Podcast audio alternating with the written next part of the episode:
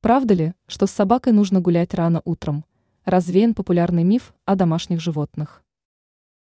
Питомца можно и нужно приучать к своему графику, но нельзя заставлять его терпеть более 12 часов.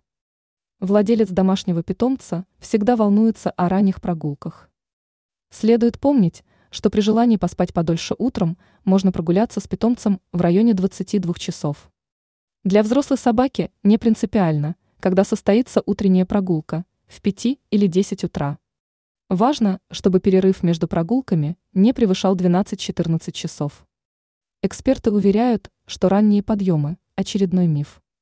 В реальности собака с удовольствием будет валяться с вами подольше, если суметь ее к этому приручить.